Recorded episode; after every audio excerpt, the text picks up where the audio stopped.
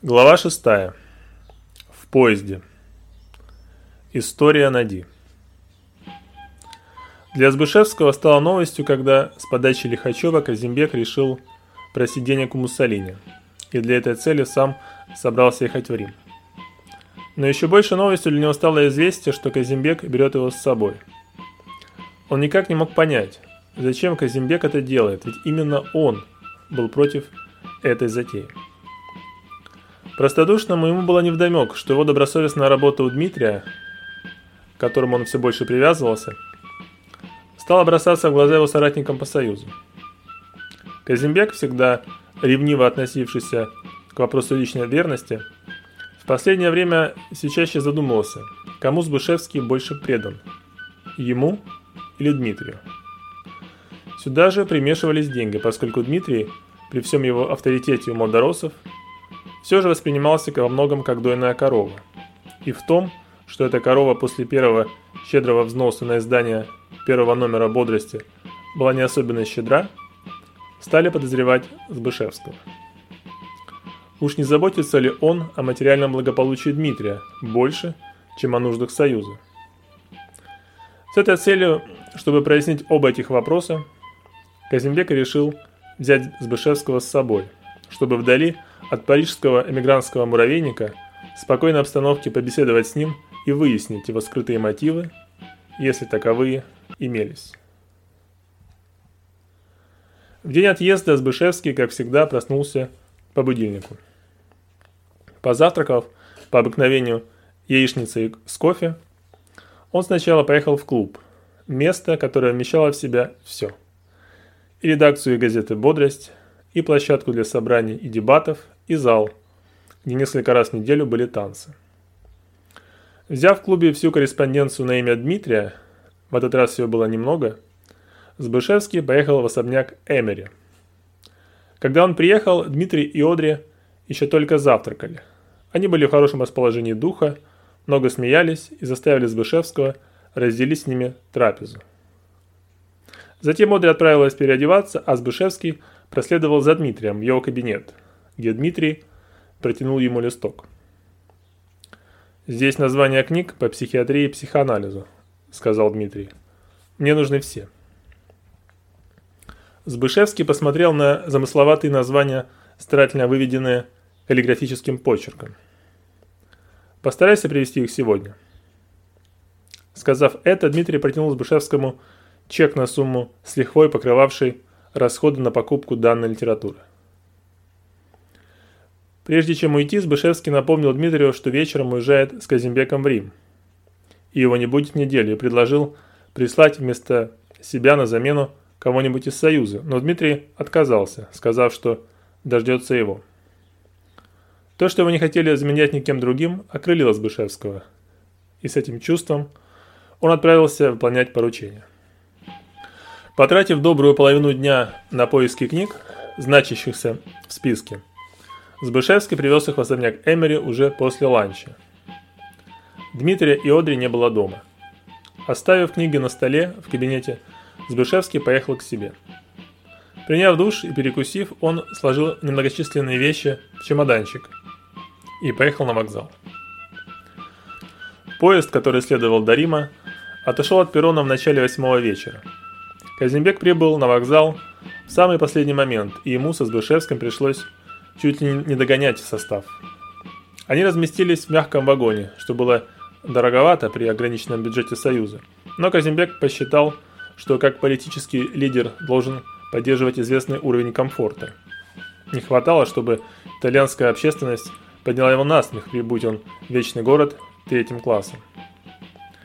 Казимбек хотел поговорить со Сбышевским до прибытия в Рим, но в вагоне-ресторане, куда они сразу же направились, было очень шумно. Обернувшись обратно в купе, Казимбек захотел спать. Он решил перенести разговор на утро.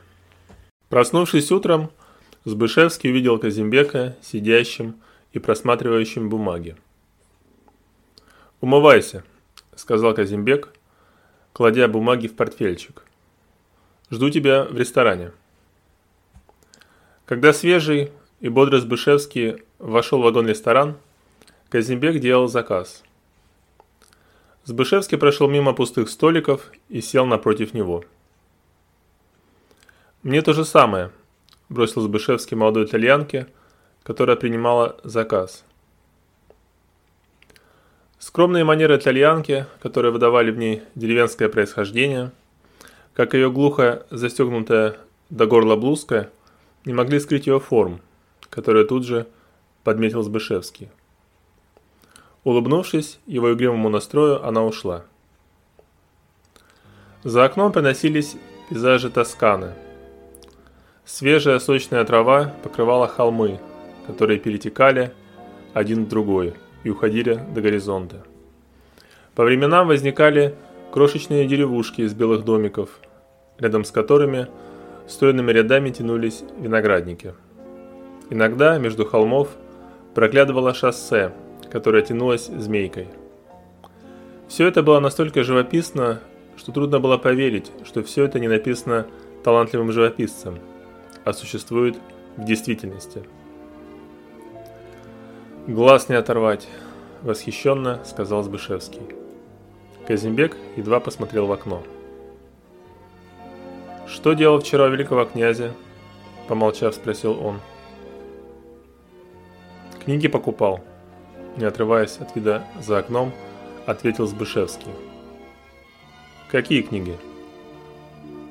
«По психиатрии». Глаза Казимбека немного расширились. «Надеюсь, с нашим великим князем все в порядке?» К их столику снова подошла итальянка и положила напротив каждого по столовому прибору. Обменявшись взглядами со Збышевским, она удалилась. Я слышал, что его высочество хочет сменить интерьеры Парижа на деревенский покой, вдруг сказал Казимбек. Збышевский сначала не понял, но вскоре сообразил, о чем речь. Ты про замок? Да. Его высочество с женой подумывают о такой покупке, но еще не приняли решение. Збышевский явно не хотел обсуждать эту тему, но Казимбек решил с нее не слезать. «Почему об этой новости я узнаю от этих лиц, а не от тебя?» – спросил Казимбек. «Ведь именно для этого ты работаешь у его высочества». Збышевский нехотя оторвался от созерцания. «Я не знал, что эта информация важна», – ответил он. «По-твоему, сколько с них возьмут за этот замок?» «Понятия не имею. А ты посчитай», – не унимался Казимбек. «Сколько может стоить замок эпохи Людовика XIII, Верхней Нормандии. Ты это знаешь. Я знаю все, что мне нужно. Разговор, градус которого постепенно повышался, был прерван итальянкой. Она поставила перед младоросами тарелки с омлетом, тарелки с салатом и одну тарелку с горячими тостами, после чего ушла. Казимбек испепеляющим взглядом посмотрел на Сбышевского – но тот, как ни в чем не бывало, отрезал кусок омлета и положил его себе в рот. Казимбека злила, что Сбышевский вместо оправдания избрал удачную тактику, изображая наивного простака. Если ты не хочешь, чтобы его высочество входил в излишние расходы, похвально. Но плохо, если ты ставишь интересы его высочества выше интересов Союза. Сбышевский положил вилку и посерьезневшим взглядом посмотрел Казимбеку в глаза. «Я не ставлю интересы его высочества выше Союза», — сказал он. «Но иногда мне кажется, что мы превратились в кучку паразитов, которая присосалась к кошельку его высочества и не хочет от него отстать». В ответ на это неожиданное заявление Казимбек хотел сказать что-то резкое. Но к ним снова подошла итальянка и поставила напротив каждого по чашке кофе. Она ожидала очередного игривого взгляда и очередную улыбку со стороны Збышевского, но к ее разочарованию он даже головы не повернул в ее сторону. Обидевшись, она ушла. В повисшей над столом паузе нарастало напряжение, и уже ожидал услышать гневную тираду со стороны Казимбека.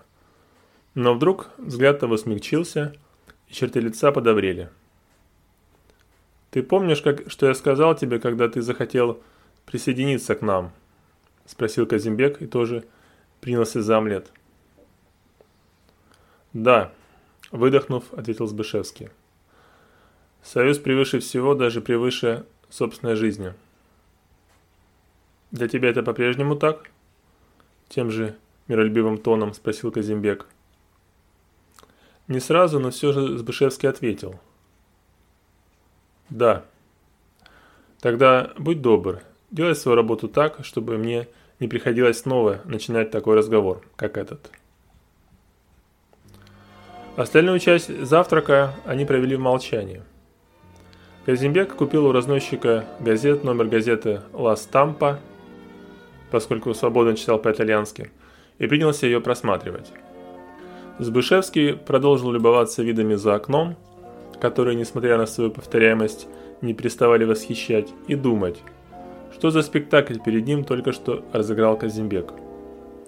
Он знал эту способность Александра сознательно заводить себя, когда начинало казаться, что еще немного и из его глаз брызнут искры, а затем внезапно сменять гнев на милость и беседовать со своим визави, на которого минуту назад был направлен его гнев, как ни в чем не бывало. Обычно так было, когда Казибек злился на своего визави, но в процессе разговора менял свое мнение и решал кончить дело миром. Видимо, его устроили мои объяснения – все, что мог себе сказать Сбышевский. Через некоторое время к их столику снова подошла итальянка. «Прендеро», — сказала она, глядя на пустые тарелки. Сбышевский, сообразив, что она хотела их забрать, утвердительно кивнул.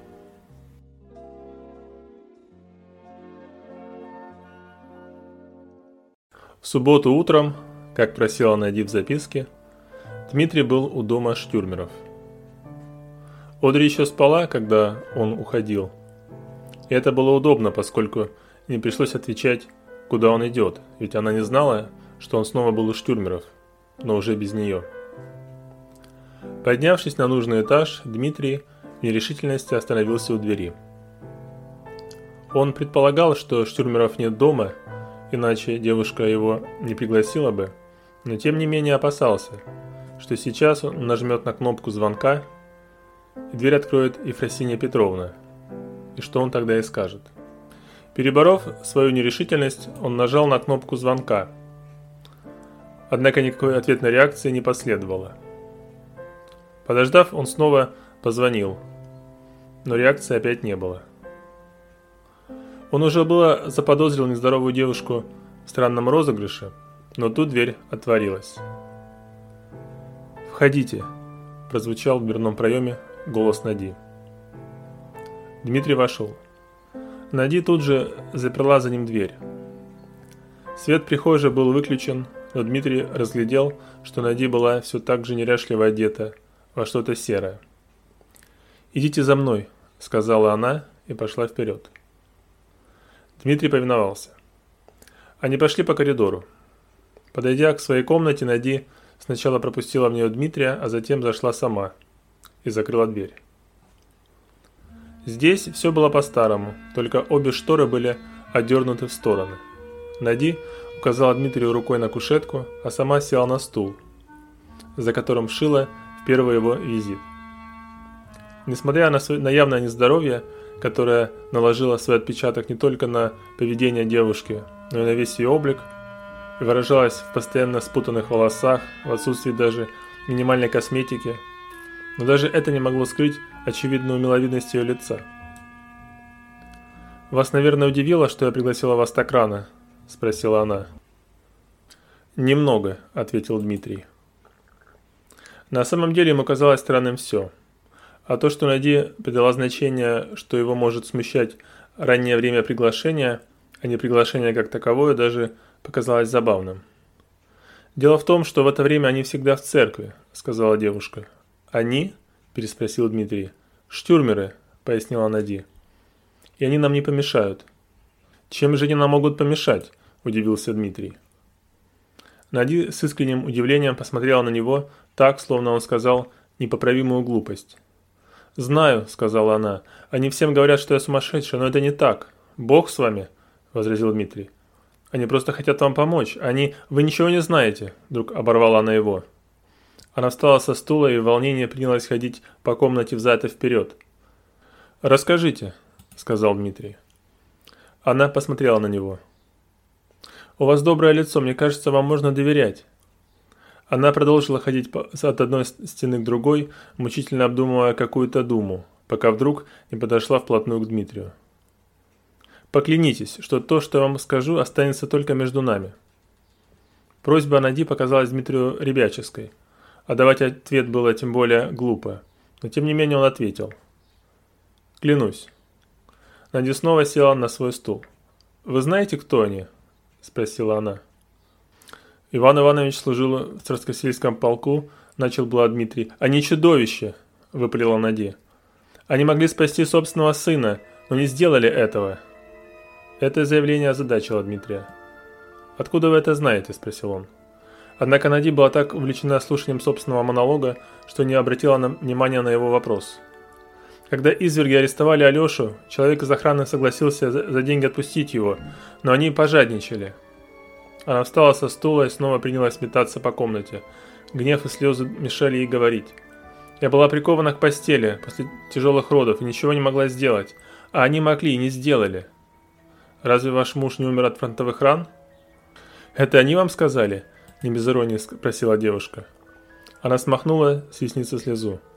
«Я не знаю вас», — обратилась она к Дмитрию, — «но сердце подсказывает мне, что вы можете помочь». «Помочь в чем?» — спросил Дмитрий. Я потеряла мужа, потеряла сына. У меня остался последний близкий человек, мой младший брат Петр. Он остался в России, изверги до сих пор держат его в темнице. Но его можно спасти, и для этого нужны деньги, и... Она не договорила, поскольку в прихожей раздался звук отпирающегося замка и голос стариков Штюрмеров. Она прильнула к двери. Они вернулись. Они должны вас увидеть, иначе они все испортят. «Что вы предлагаете мне сделать?» – спросил Дмитрий. Выпрыгнуть в окно? Я отвлеку их, и вы незаметно выйдете, серьезным тоном сказала Нади. Это смешно. Прошу вас, взмолилась девушка. Сделайте это, как я прошу, от этого зависит судьба моего брата. Свою просьбу Нади сопроводила таким садаческим выражением лица, что Дмитрию неловко было отказать. Он вынужденно кивнул. Она приоткрыла дверь. «Как только я уведу их из прихожей, сразу уходите». Дмитрий встал с кушетки. Он ожидал, что Нади выйдет в коридор, но вместо этого она вдруг закрыла дверь и повернулась к нему лицом, внимательно глядя ему в глаза. «Послезавтра вечером они будут у каких-то своих друзей. Обещайте, что придете тогда». Все это было снова сопровождено солдатческим взглядом, но интонация голоса была требовательной. «Хорошо», — сказал Дмитрий. Услышав утвердительный ответ, лицо девушки слегка просияло. «Приходите в семь вечера», — сказала она. Если мое окно будет открыто, значит их нет. Сказав это, она вышла из комнаты, оставив дверь приоткрытой. Далее Дмитрий наблюдал, как Нади подошла к старикам Штюрмер, которые в прихожей снимали с себя верхнюю одежду, и как вскоре вместе с ними вошла в гостиную. Едва путь к входной двери освободился, Дмитрий вышел из комнаты и быстрыми шагами пошел к выходу. Из гостиной, двери в которую были предусмотрительно девушкой прикрыты, доносились веселые голоса штюрмеров. Уже подойдя к двери, Дмитрию вдруг послышалось, что в гостиной упомянули его имя. Он прислушался, но не услышав ничего, что касалось бы его, бесшумно вышел на лестничную площадку. Обратной дорогой, гоня свой покарт по поздно просыпавшимся в субботний день улочкам, Дмитрий думал обо всем, что услышал. Самым простым было, конечно, принять все это за вздор больной девушки – с другой стороны, думал он, что во всем этого невозможного? Разве штюрмеры не могли так поступить? Что я вообще о них знаю? Стараясь рассуждать объективно, он пришел к выводу, что нельзя просто так отмахиваться от сказанного Нади. И прежде чем что-либо сделать или не сделать, он должен выяснить правду. С этим решением он подъехал к особняку Эмери и с убеждением, что сегодня он сделал что-то очень правильное, он вошел в дом, желая как можно быстрее заключить Одри в свои объятия.